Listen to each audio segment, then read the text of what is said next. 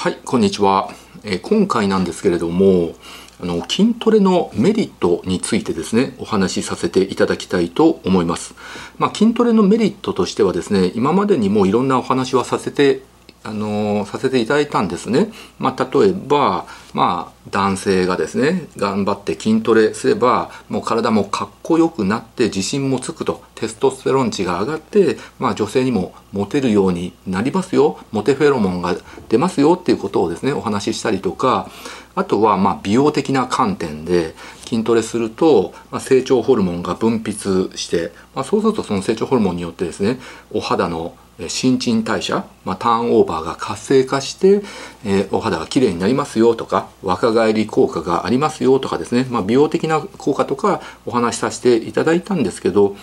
まあ、最近の研究だと筋トレすることによってさまざまな健康効果がありますよと。で健康寿命が伸びますよっていうですね、えー、お話がたくさんありますので、まあ、そういうことを含めて、まあ、医学的な観点でお話しさせていただきたいと思います。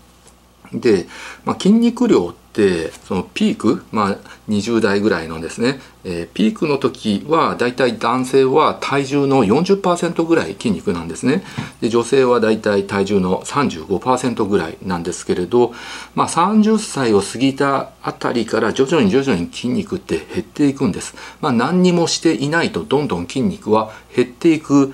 一方になってしまうんですよね。やっぱり老化っていうのは進行していくしさまざまなホルモンの値も下がっていったりとかするわけなので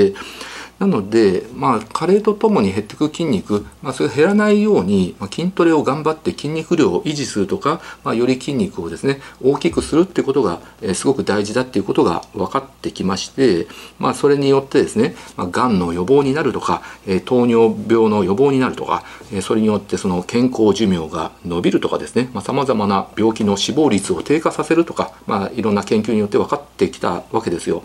なので最近だとね、あの、貯金っていう言葉が流行ってるんですよ。貯金ってそのお金を貯めるじゃなくて、その金がね、え筋肉の筋なんですよ、えー、若い時にしっかり筋肉を貯めましょうと。そうして筋トレを続けることによって健康寿命を伸びますよと。病気にならなくて快適に幸せな人生を送ることができますよと、まあ、そういう貯金っていう言葉が流行ってるんですけれど、まあ、例えばですねアメリカのがん研究所の研究データによりますと、えー筋トレを週に1回以上している人としていない人を比較すると筋トレを週に1回以上している人はがんの死亡リスクが33%減少できたと、まあ、そういうデータがあるわけです、まあ、それ以外のアメリカの研究によりますとトレーニングを継続的に行っている人は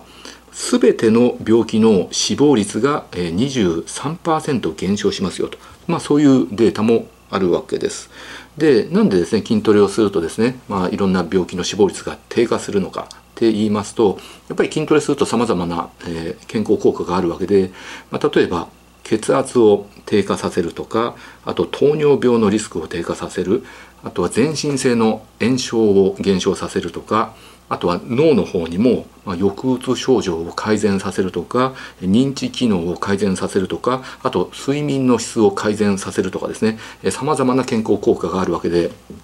まあ、この中でね特に大事なのはやっぱり糖尿病のリスクを低下させるっていうことなんですよ。やっぱりね糖尿病になるってこれ本当に健康寿命が短くなってしまうわけです。まあ、例えばえー、40代とか50代でも、まあ、糖尿病になってしまうということはあるわけですよ。まあ、糖尿病、まあ、2型糖尿病のことなんだけど、まあ、ある程度ですね遺伝的な要因っていうのもあるわけです。糖尿病になりやすい人、えー、なりにくい人って遺伝的にある程度決まってるんですけど、まあ、遺伝的になりやすかったとしてもですね、まあ、この病気はあのかなりの部分で予防できるわけです。まあ、運動とかあと栄養の管理しっかりやることによって、えー、糖尿病ってね、まあ、予防できる病気なわけですよね。ででも一旦糖尿病になってしまうとですね、まあ、動脈硬化が促進されてしまって、まあ、ED になるとかあと、まあ、心臓とか脳の方にもね影響があるわけです。心筋梗塞とかあと狭心症になったりとか脳梗塞になってしまったりとかあとまあ腎臓の方の血管が障害されれば腎不全になってしまって、まあ、透析になってしまうとかあと、えー、目の方のね、えー、血管がですね障害されれば網膜症になってしまって、視力が低下したり、え、場合によっては失明してしまったりとか、まあ、糖尿病になるとですねもうさまざまなあのリスクがあるわけです。場合によってはもう手足が壊死してしまってですね腕を切断足を切断とかそういうことまであるわけです。なので重度の糖尿病になってしまうともうそこからはもう糖尿病との戦いの人生が始まってしまうわけであって、まあ、場合によっては障害者になったりとかもうずっと介護が必要な状態がもうその後何十年間も続くってことがあります。なので健康寿命を伸ばすってことはですねまず糖尿病にならないってことね。これめちゃくちゃ大事なんです。で筋トレをすると、え糖尿病の予防になります。でこれなんでかって言いますとえっ、ー、とですねまずね筋トレをすると当然筋肉量が増えるわけですよね。そうするとその筋肉ってそのグリコーゲンを貯めるところなんです、まあ、血液中の、まあ、ブドウとグリグルコースが、えー、グリコーゲンに形を変えて筋肉や、えー、肝臓に貯蔵されるわけなので、まあ、当然ですねその筋トレして筋肉量が多い人の方が、えー、グルコースをですねしっかり溜め込むことができるわけです。で逆に筋肉量が少ない人は、えー、グルコースをですねそこにグリコーゲンとして溜めることができないのでなので筋肉量が少ない人ってやっぱり血糖値が下がりにくいんです、まあ、血糖値が上がってる状態が長く続いてしまうわけですよね。なので、まあ、インスリン抵抗性っていってねインスリンが効きにくくなってしまったりとかするわけです。そうすると、えー、血液中のですね血糖値が高い状態が続くとやっぱりそれによって動脈硬化が促進して、まあ、ED になったり心筋梗塞になったり腎不全になったり網膜症になったりとか、えー、手足が、えー、腐ってしまったりとかですねさまざまな病気を引き起こすわけなので、まあ、そういう点でもですねやっぱり筋トレを続けて筋肉量が減らないようにする。筋肉量を増やすっていうことを続けるということはすごく大事なわけです。あとはですねその糖尿病の人っていうのはがんの発生率が1.2倍高いんです。なのでやっぱり糖尿病になると免疫力が低下してやっぱりそれだけがんになりやすいっていうのもあるので、まあ、糖尿病にならないだけで、えー、がんになるっていうそういうねがんの予防ができるわけです。はい、あとはまあ筋トレすることによって全身性の炎症を減少させると、まあ、筋トレすると炎症レベルが下がるわけですよね。で体の中で慢性炎症がずっと続いていると、まあ、それによってがんが進行したりとかするのでやっぱりそういう意味でも筋トレするとがんの予防になるわけです。あとはその精神衛生上にも、えよりプラスになることはたくさんあるわけであって、まあ、例えば筋トレを適度にやってる人って夜よく眠れるっていう人が多いんですね、まあ、それも最近の研究では分かっておりまして筋トレするとですねその除波睡眠を誘発するんです。除波睡眠っていうのは、ま、深いノンレム睡眠のことを言うわけなんですけどなので適度に筋トレするとえー、夜よく寝れるようになるわけですね。で深い睡眠をしっかりとることによって、まあ、ストレスがたまらないようにする。やっぱり睡眠をしっかりとるって一番のストレス発散だとも言われているわけですよね。いろんな説がありますけれど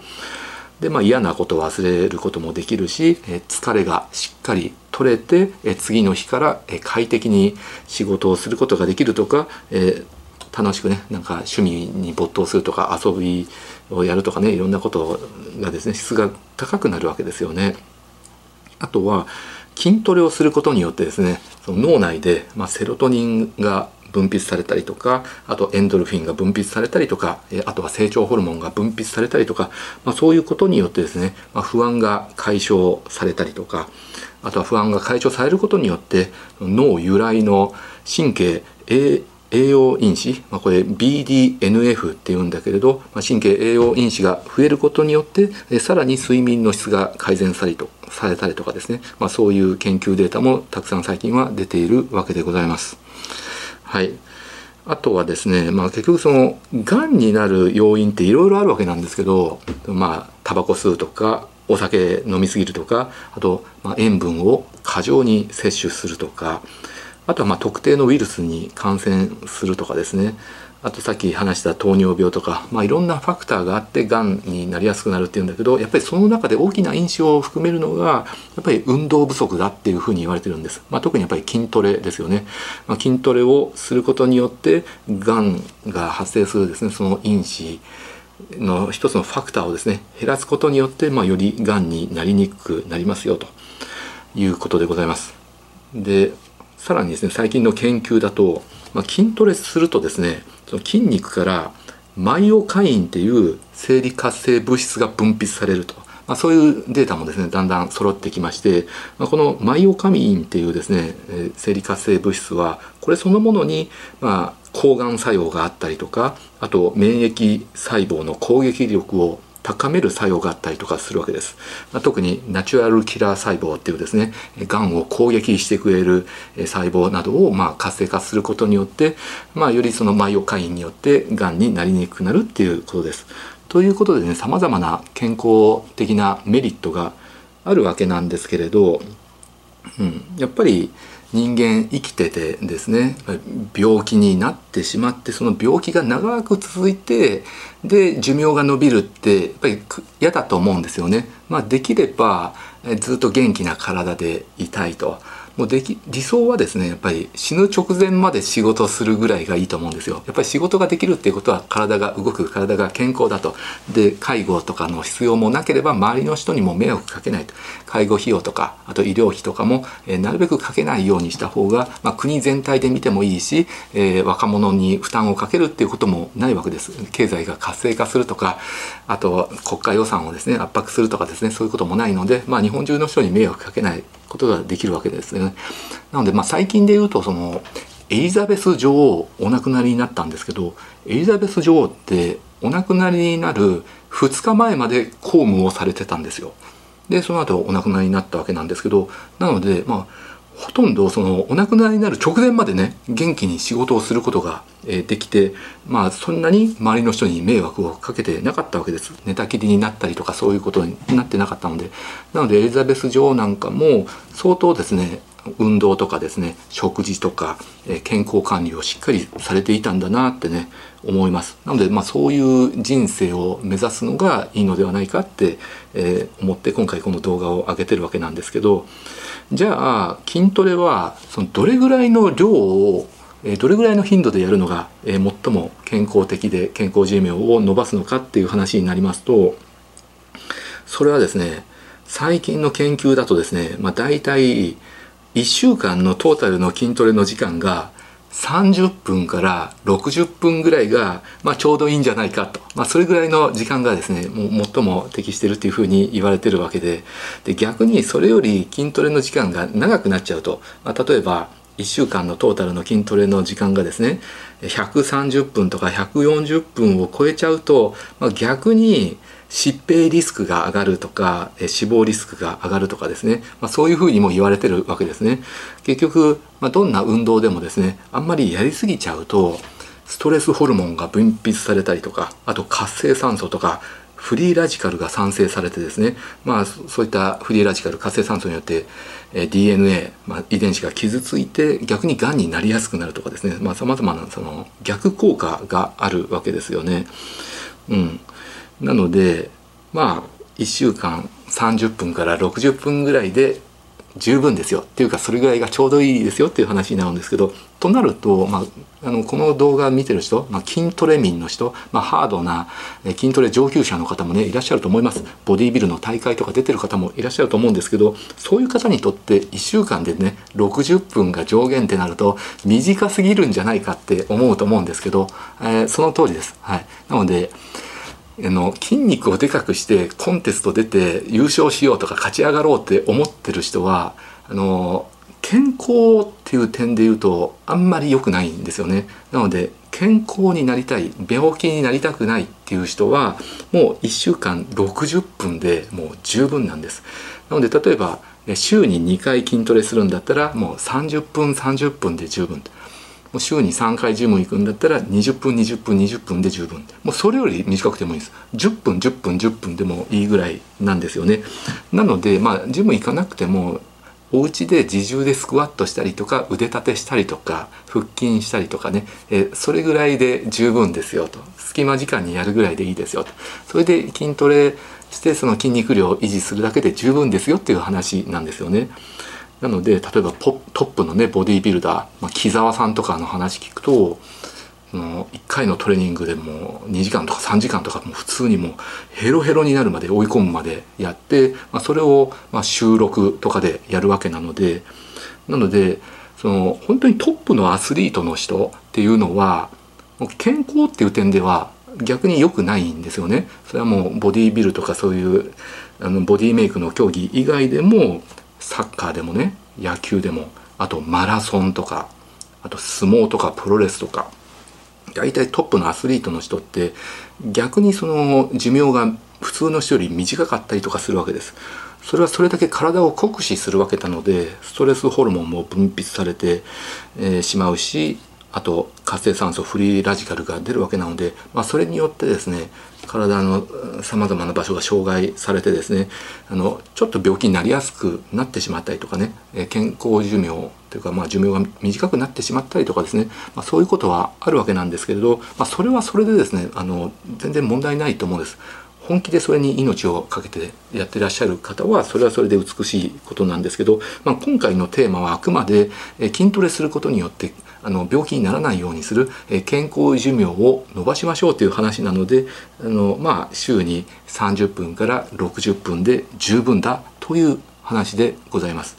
だけども本気で筋トレやって筋肉でかくしたかったらもうそれをはるかに超える時間やって、体を酷使しないと大きくならないっていう話なんですけど、えっと、それがやりたい方はですねあのもうやっていただければいいと思います。そのマラソンだって同じでですねその42.195キロをね1日で走るってあの体にいいわけないんですよね。絶対活性酸素も出るし極度の有酸素運動をすることによってそれこそ筋肉が分解されてもうサルコペニアっていうですね筋肉量が少ない状態になってしまうわけなのでどんな競技でもですねもうトップを目指そうとすれば逆に体に害が出るんですけれどもうそれを承知の上でやってる方はですねそれはそれで美しいと思いますのでそれを否定する気は全くございません。はいということでございます。ご視聴ありがとうございました。